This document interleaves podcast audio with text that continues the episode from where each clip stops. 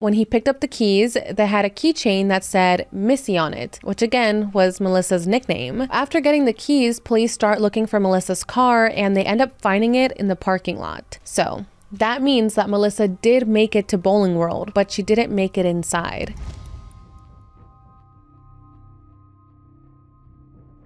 Hey everyone, welcome back to What Happened with Jackie Flores. I'm Jackie and I hope you guys are doing super, super well. Welcome to episode 22. Today we're going to be talking about what happened to 19 year old Melissa Witt. I actually got really emotional with this case. There's a documentary about what happened to her that came out recently. So I was watching the documentary and I just couldn't help but cry. I mean, the way the police handled this investigation is so upsetting and just the way Melissa disappeared and left things off with her family is so heartbreaking heartbreaking. I don't know, I just got really emotional with this case, so it's definitely going to be a tough one to listen to. Thank you guys so much for being here and for taking the time to listen to today's episode.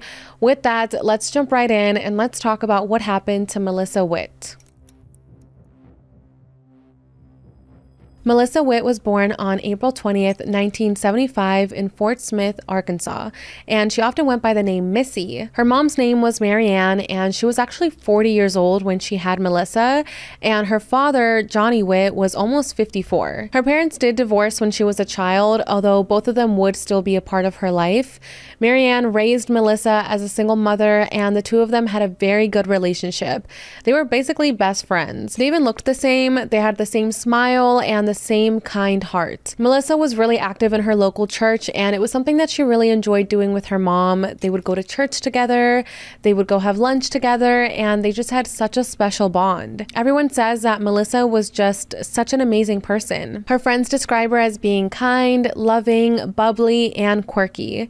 She always had a smile on her face, and she was just very likable and popular, so she had a lot of friends. She didn't really have enemies. No one could really say that they had a problem with Melissa or that they didn't like like her. At the time of her death, Melissa was enrolled at the Westark Community College and she was really smart in school. You know, she was always in the honor roll and she always made sure to keep her grades up. While attending community college, she was also working part time as a dental assistant and she planned on going to dental hygiene school and making that her career. And she was good at it. Her coworkers absolutely loved her. All of her patients adored her and she was just extremely ambitious and hardworking. So it seemed like she really did find her calling. Melissa was 19 years old while attending college and working as a dental assistant, and she was still living with her mom. As for her dating life, she didn't really have a boyfriend. Her friends say that she would go on dates, you know, here and there, but she never had anything serious. She was just really focused on her schoolwork and focused on becoming a dental hygienist. Melissa was just absolutely beautiful, and it just seemed like everything was going well in her life. You know, she was 19 years old. She was going to school, she was working, and she was still living at home with her mom, whom she absolutely adored. She just had such a bright future ahead of her. But on December 1st, 1994, that would all change. That day, 19 year old Melissa woke up and got ready for school just like any other day. Before she left the house, she asked her mom if she could borrow some money and that she would pay her back when she got her next paycheck from her job. Her mom said no. I'm not sure why she said no to giving her this money, but this did cause them to have some type of argument. Not a big argument, but you know how it is sometimes with your mom or with your parent. You just get upset with them, you have a little fight, and then you get over it the next day. It was that type of argument. You know, Melissa was upset about this and and after her mom said no to giving her the money, she left the house and she headed over to school to take her classes. Once her morning classes ended, Melissa and one of her friends went to go eat at Chick fil A and they had some lunch there. After she ate lunch, Melissa went to her job at the dental office to work for the rest of the afternoon. Her shift ended at around 5 p.m., and when she went to go get inside her car to head home, her car actually wouldn't start. She was really worried about this and she just didn't know what to do. Thankfully, there were some people nearby that saw her struggling with her car and they helped her to jumpstart it. Now, Melissa figured out that she had accidentally left the lights on in her car and that the car's battery had drained because of that. So, after getting her car fixed, she was finally able to get inside her car and drive herself home. She got home at around 5:45 p.m. and she realized that her mother wasn't home, but she did leave a note for her. Now remember, this was 1994, so there weren't really, you know, cell phones or anything like that. So like back then people would like leave notes about what they were going to do. So Marianne left a note letting her daughter know that she was going to be going to Bowling World, which was a bowling alley, and she told Melissa that she should come there, you know, meet her so that they could have some dinner together. Marianne wanted to buy Melissa a burger and, you know, kind of just talk about the argument that they had that day and kind of just like reconcile. Like I mentioned, Melissa and Marianne had such a good and loving relationship. So, of course, Marianne didn't want to be fighting with her daughter. So, Melissa sees this note and she decides to go over to Bowling World and meet up with her mom. She quickly changed her clothes and she got inside her car and headed over to the bowling alley. Now, meanwhile, Marianne is already at Bowling World waiting for her daughter to show up. She's sitting there and time goes by, but Melissa doesn't show up. Now, she didn't immediately freak out about this. You know, she just assumed that maybe Melissa made other plans. Maybe she was still upset about the fight that they had and she decided to go meet up with her friends instead. So, after waiting at the bowling alley for some time, Marianne left and she headed home.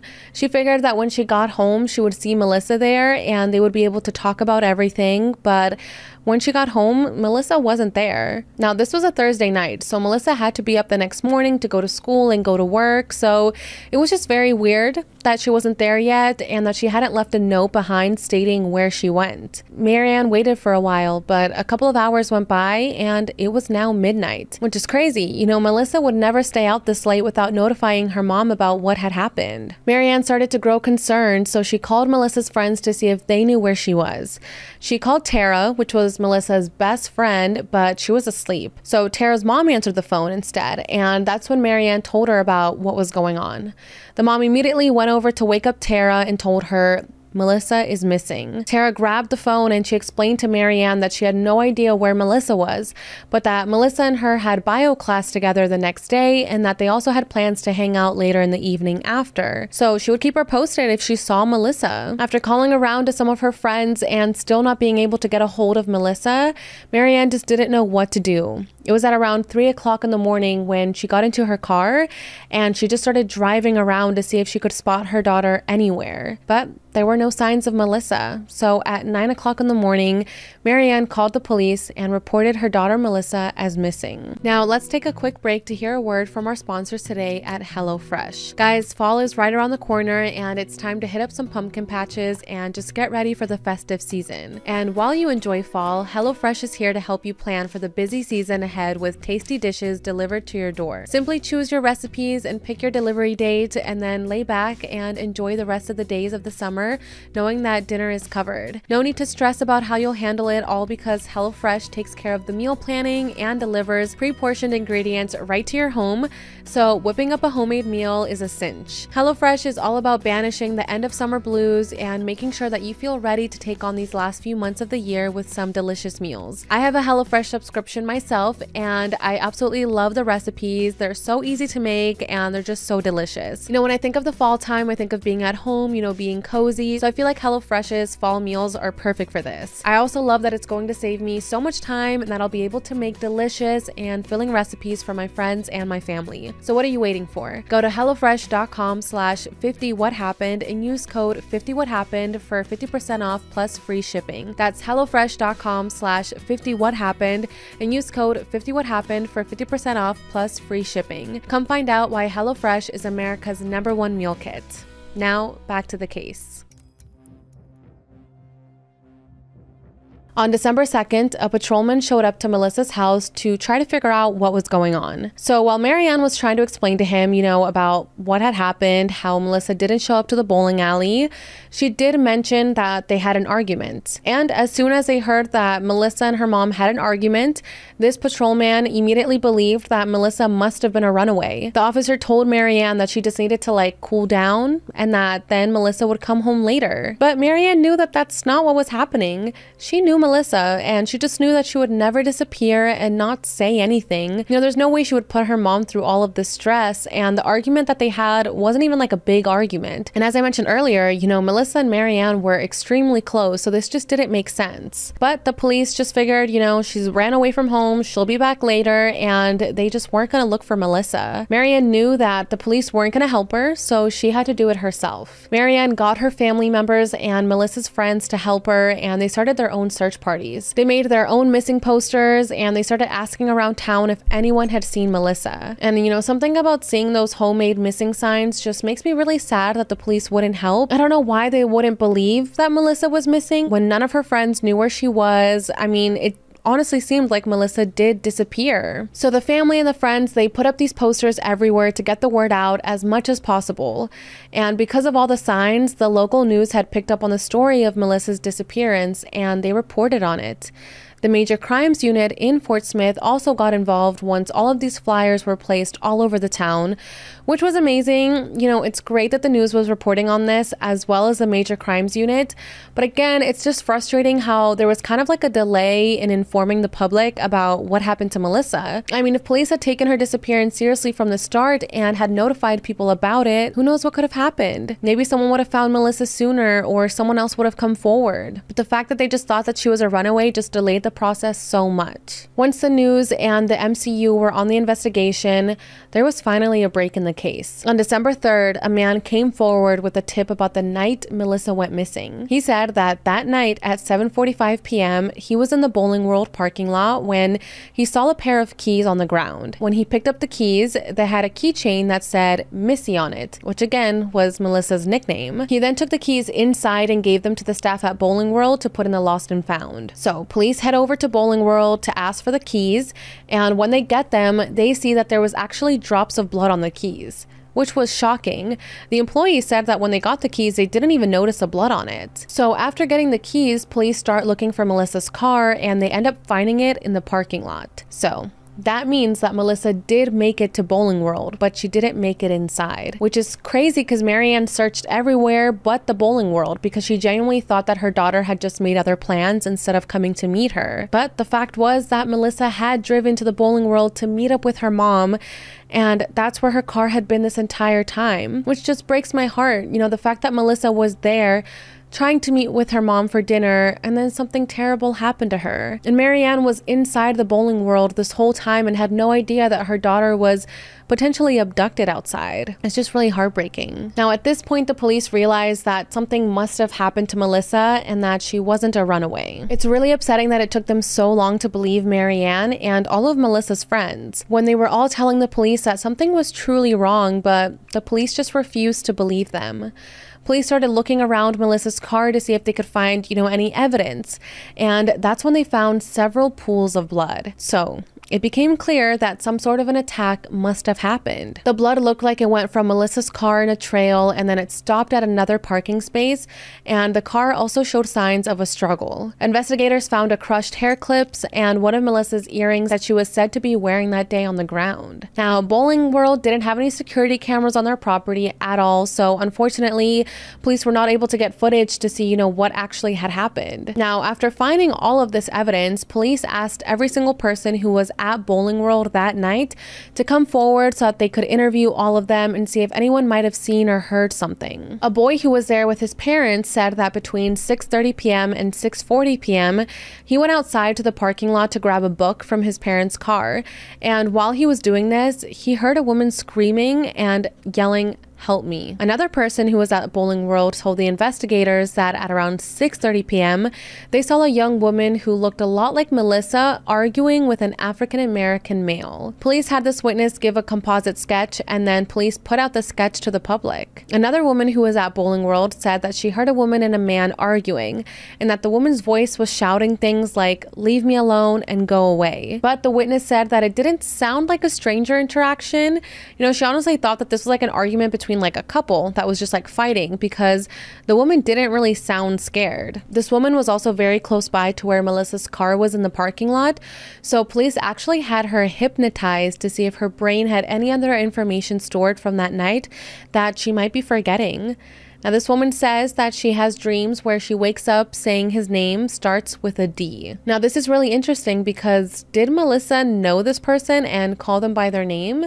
And that's why she's remembering the letter D. So, while police are waiting for someone to recognize the man in the sketch, they were also interviewing registered sex offenders in the area. But all of this led investigators nowhere. On January 11th, 1995, a call came into the local police station, but no one answered. I'm not sure why. So the caller had to just leave a voicemail. And the voicemail was of a woman talking to a man, and she said, quote, Go ahead and tell them what you found. Then she said, Are you going to get over here and tell them what you know? And then a man can be heard saying, No, I can't. And then the phone call just hung up which is really odd. Like that voicemail is so random, and I also wonder why the police station didn't answer. Now, while all of this is going on, the town was on edge. You know, Melissa's abductor or possible killer was on the loose. There were still no signs of her. Marianne was on the news crying, saying that she loved her daughter so much, that she missed her, and that if her daughter could hear her right now or see her, she wanted her to know that she loves her and that she's waiting for her. Neighbors and people in the community were so scared. You know, curfews were implemented. Parents were worried about their kids because Melissa was literally taken from a public location. She was at the parking lot of a bowling alley where there were cars outside and crowded with people inside. So it's not like she was abducted on a trail all by herself. Everyone was just so scared and all they wanted was for Melissa to be found. And then on January 13th, 1995, six weeks since Melissa had been missing, two animal trappers were walking around the Ozark National Forest, which was about a 45 minute drive from where Melissa lived in Fort Smith. While they were walking, they saw what they thought was a mannequin about 30 feet away from the main road. But as they got a closer look, they realized it was actually a naked, dead woman who had just been completely discarded and was laying face down in the ground. The body was already very decomposed, so it was clear that she had been there for a while. They immediately notified the police of this, and they, of course, suspected it was Melissa, but they weren't able to actually identify her off her looks because her body was so decomposed. They tested the body's DNA and they checked the dental records, and that's when it confirmed that this was the body of Melissa Witt. There were no clothes found at the scene where Melissa's body was, but they did find several cigarette butts. An autopsy was done, and she had a severe head injury, but it wasn't the cause of death. It was more likely that that had happened in the parking lot, and that's why there was blood there. The autopsy also showed that in her lungs, she had dry grass and debris, meaning that she had breathed that in. And the type that she had in her lungs was native to the Ozark forest. So that meant that Melissa was in that forest when she was still alive. Her cause of death was asphyxiation by strangulation, and her timing of death was found to be on December 1st, the day that she went missing. They weren't able to determine if she had been sexually assaulted because her body was too decomposed, but investigators believe that she had been because she was found naked. In fact, her clothes weren't even near her body. The other earring that she was wearing that day also wasn't on her body. Melissa always wore this like Mickey Mouse watch that wasn't on her body either. So investigators knew that she had been murdered in the forest where she was found, but the two men who found her body said that that wasn't the first time that they had walked by that place where they found her body. They said that they were actually in that exact spot the day before and that Melissa's body wasn't there which indicated to police that Melissa's body had just recently been moved, which is wild. And also the fact that she was moved and was still placed face down. If it was the killer who moved her, it shows that he clearly had no remorse for what he did. You know, if they do have, you know, some type of remorse, so like cover up the body or, you know, not leave the body naked, you know, things like that. So the fact that this person moved the body and just left her still face down, naked, just like in the middle open place, it was just really, really shocking. So investigators searched the area and they believe that Melissa was moved from behind a big rock that wasn't that far away because there were these indentations on the ground and also drag marks. But it's just so weird because why would the killer move her body? Because at this point, her case had no leads and she clearly wasn't going to be found. So to a lot of people, it seems like the killer wanted Melissa to be found. Now, investigators also suspected that maybe the voicemail that they had gotten two nights before could have had something to do with Melissa's body being moved. You know, it wasn't impossible that maybe another person could have found her body and moved it so that it could be found more easily. You know, like maybe the person came across the body, they didn't want to call the police and like get involved, so they just like moved her body in hopes that someone else would find her body and then call the police. After her body was found, a witness came forward and said that on December 4th, three days after Melissa went missing, he saw a man in the forest in the area where Melissa's body was found and he was changing his clothes, which definitely isn't a normal thing to be doing out in the woods in the winter time. The police had a composite sketch done of this man and he was said to have blonde curly hair. He was about 5 foot 11 and he weighed about 180 pounds. This witness said that this man was near a black or dark colored car which he believed was his. The car also has a purple or blue bumper sticker on it on the passenger side. So, police released this new sketch and the information about the vehicle, but this lead didn't go anywhere. In fact, the police never really got another tip that helped the case at all. What's really shocking is that Melissa Witt's murder remains unsolved to this day after almost 30 years. On January 17, 1995, Melissa's memorial service was held at the Grand Avenue Baptist Church, followed by a burial at Woodlawn Memorial Cemetery under the direction of Edwards Funeral Home. On October 7, 1995, Walmart stores, in conjunction with AR Missing Exploited Children Center, announced the introduction of missing persons poster display at the local store in Huntsville in honor of Melissa. Three years after her murder, on February 4th, 1997, Melissa's family, the Parnells, filed a lawsuit against the CN Bowl Corporation, the bowling world where she and her mom had planned on going to. Now, the family alleged that the bowling world had failed to exercise ordinary care to provide for the safety of business, but the court determined that the events were not foreseeable and that the case was ultimately dismissed. On March 20th, 2011, Melissa's mother, Marianne, passed away at 75 years old without never finding out, you know, what happened to her daughter or who had done this. To this day, they were never able to find Melissa's clothes, the Mickey Mouse watch, or her other earring. In April of 2022, writer, documentarian, and founder of All the Lost Girls, which is an organization dedicated to finding justice for cold cases involving women and girls that have been found to be murdered due to strangulation, LaDonna Humphrey, wrote a book titled The Girl I Never Knew who Killed Melissa Witt? This book was chronicling her journey trying to bring justice to Melissa Witt for the past seven years. In June of 2023, so just recently, LaDonna also released her indie documentary called Uneven Ground The Melissa Witt Story. You can find this on Amazon Prime, and according to the team behind this documentary, it took them eight years to make this documentary, and the entire team that worked on it just poured their heart and their soul into this documentary. Their goal was just to get national attention on Melissa's cold case because it's just not right that so many years have passed by without any answers as to what happened to her. And they just don't want people to forget about her name. According to LaDonna, she stated in the documentary that she is certain that she and the organization she formed, All the Lost Girls and the Who Killed Melissa Witt, know who killed Melissa. And that the reason they know this is because Melissa had written this person's name in her diary. She stated that there's lots of evidence that points to this person's involvement in the case and that if they can prove the suspect's involvement, then they will be able to charge him. Now, she didn't specify who this person was, what his name was, what his relationship to Melissa is, or anything like that. But she does sound pretty confident that this is the man that killed Melissa. I'm sure she's relayed this information to the police already, but I'm not sure what else has come from that. Like I said, they haven't released more details about that. Now let's get into a little bit of theories because there was actually a lot of theories on what happened to Melissa, and there were actually a few serial killers who were looked into. So let's go over some. Charles Ray Vines, who was also known as the River Valley Killer, eventually became a suspect in Melissa's case. Now, Charles had been charged for raping and murdering older women. 58 year old Juanita Woodford, who was killed in her home in 1993, and then 74 year old Ruth Henderson, who was murdered in 1995. But older women weren't Charles' only, I don't know, I guess type. You know, he also had a fetish for dead women, just in general, because he was also into necrophilia. And necrophilia, for those that don't know, is a condition where people are attracted and enjoy having sex with dead bodies. But Charles wasn't caught for these murders right away. In 2000, he was caught beating and attempting to rape a 16 year old girl by her stepfather, who just happened to come home and just witness the attack. He detained Charles until the police arrived.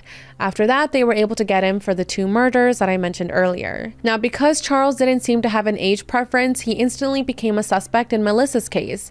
But the way that Melissa was murdered was unlike Charles's usual pattern. You know, he would often beat his victims, but Melissa had been strangled instead of beaten. After extensive interrogation by the FBI, Charles was ruled out as a suspect. You know, he also confessed to his other crimes, but he said that he had nothing to do with Melissa's murder, and investigators who spoke with him genuinely believed him. However, some experts have said that he is extremely good at lying and manipulating people, but ultimately, police have found no evidence to tie Charles Ray to Melissa's murder. Charles Ray died in 2019 and he went to his grave denying his involvement in Melissa's case. Now, another man named Larry Swearingen also became a suspect in Melissa's murder. He was an electrician who was visiting his grandparents in Clinton, Arkansas at the same time that Melissa was taken, and Clinton is only about like a two hour drive from where Melissa was found. Now, he is a terrible guy. He was convicted for raping and murdering 19 year old Melissa Trotter in Texas in December of 1998. And, you know, there's a lot of similarities in the cases. First of all, both victims were named Melissa. Both were 19 year old community college students. They looked very similar, like very similar, and they also had the same hair length. Both went missing in early December and they were found in January in a national forest, and both girls were strangled to death. That is a lot of similarities. According to one of Melissa Trotter's relatives, she was wearing a Mickey Mouse watch like Melissa Witt's, and in both instances, the killer took the watch. Now, serial killers commonly take something from their victims as a trophy to remember their murder. So it just seems like there's a lot of similarities. I mean, what are the odds that another 19 year old girl named Melissa was murdered in the same way, also had a Mickey Mouse watch? Just so many things were tying it back to Larry. And Larry had also just purchased a vehicle part from an automotive store in Arkansas just days before Melissa Witt was murdered and abducted in Fort Smith. In 1998, he was put on death row in Texas for the murder of Melissa Trotter in Montgomery. Montgomery County, Texas. Now, he wasn't able to be charged with Melissa Witt's murder because he denied it, and they weren't able to get any other solid evidence to tie him to the murder. Then in 2002, during a routine check of Larry's cell by prison staff, they found Melissa Witt's name and the date of December 1st, 1994 written in Larry's own handwriting, which is shocking. I mean, why did he have Melissa's name written down and the day that she died? Now, efforts to talk to Larry about the murder of Melissa Witt were just blocked by his legal team. And then in 2019, he was executed for Melissa Trotter's murder. So to this day, people don't know if he actually was involved, if he wasn't. I mean, he denied ever being involved, so we're not really sure what happened. So, those were the two serial killers that police and you know the community thought could have had something to do with Melissa's disappearance. But now let's go over some other theories not involving them and you know just some answered questions that people have in the case. People believe that Melissa was either murdered by someone she knew or from a serial killer because of the way that she was killed. You know, being strangled the way she was takes a lot of effort and means that the killer had to watch her die. So some serial killers choose to kill that way because, you know, they enjoy watching someone die. But on the other hand, it's also a common way to kill someone that you know personally in a fit of rage. You know, it's like a very close contact way to kill someone, you know, not like shooting them and just like walking away. Like strangling takes a lot of effort. I don't know if the family's phone records were even looked into because some people have the theory that she could have told someone else she was going to the bowling alley. And if there had been a call in that short time, then we would know if someone else knew that she was going to be there. But she also could have easily had been stalked by either a stranger or someone someone that she knew. So the phone call doesn't really fully prove or rule anything out. But we just don't know anything about any ex boyfriends that she had or anything like that. So there's really you know, no theories about who it could be or if it was someone that she knew. And the witnesses that night said that it sounded like Melissa was talking to someone that she knew.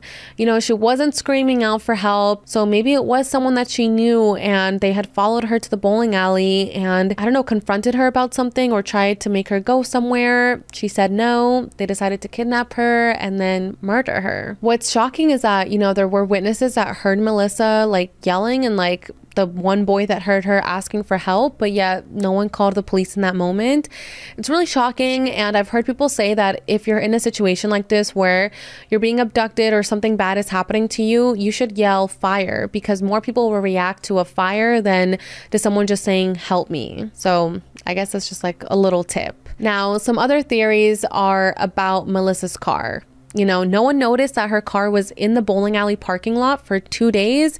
Not her friends, not her mom, not the police which is crazy because I mean, her mom knew that her car wasn't at home. So why wouldn't police also be looking for her car? Especially because the last place that she could have possibly have gone to would have been the bowling alley. So a lot of people are just surprised that it took them two days to find her car. You know, it makes people wonder that the possibility that her car could have been taken too, and then maybe they brought the car back days later. Like, so when they abducted Melissa, they took her, they took her car, they took everything, and then t- a few days later, they brought it back. But her car keys were turned in the night of her disappearance. So maybe the abductor, like, hotwired the car, or maybe he did take the keys and then brought the car back that night, and the person that found the keys and turned them into the employees was just confused about when he found them.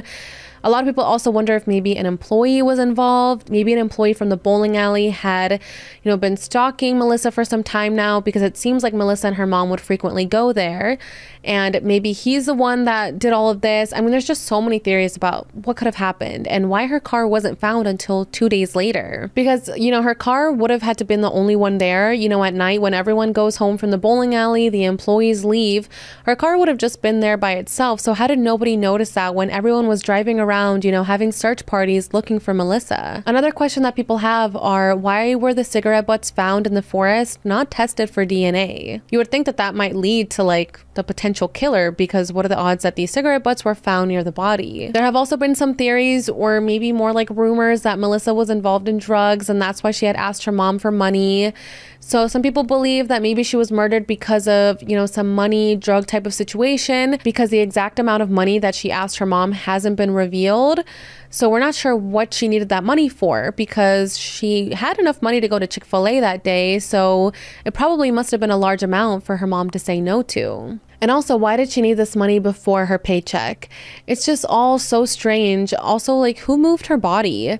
It, there's so many unanswered questions in this case, and it's so frustrating that so many years have passed by without any answers or without any suspects, arrests, warrants, nothing. I also wonder about the diary that I mentioned earlier, how the organization that's trying to find Melissa's killer says that they already know who it is, that they are pretty certain that Melissa wrote the killer's name in her diary. And I just feel like, you know, what does that mean? Like, what did she write in the diary? Did she say, oh, Bob was following me, like I can't get him to leave me alone? Or why do these people feel so certain that the killer is in the diary. I wonder if like police know about this. I'm sure they probably do because it was in the documentary. So I wonder why they haven't gone to speak to this man, you know, to get his DNA or to just figure out if this man that this organization believes is the killer is actually the killer. Also, if police had looked at her diary from the beginning, you know, just to get clues, like did they already come across his name and if they did, why wasn't he like a suspect in the first place? Like a lot of people are just confused by this and you know, again, everyone just wants answers as to what happened to Melissa. There is currently a $5,000 reward for information leading to an arrest in this case. Along with this reward, there's also the Facebook page that continues to post about what happened to Melissa. The page is called Who Killed Missy Witt. If you're watching this on YouTube, I will leave the Facebook page down below so you guys can check it out. The page is very active and, you know, with the documentary that just came out, they're asking for people to go leave reviews and ratings in the documentary and just to help, you know, keep the story alive. You know, it really just breaks my heart that the police didn't take Melissa's disappearance seriously at all.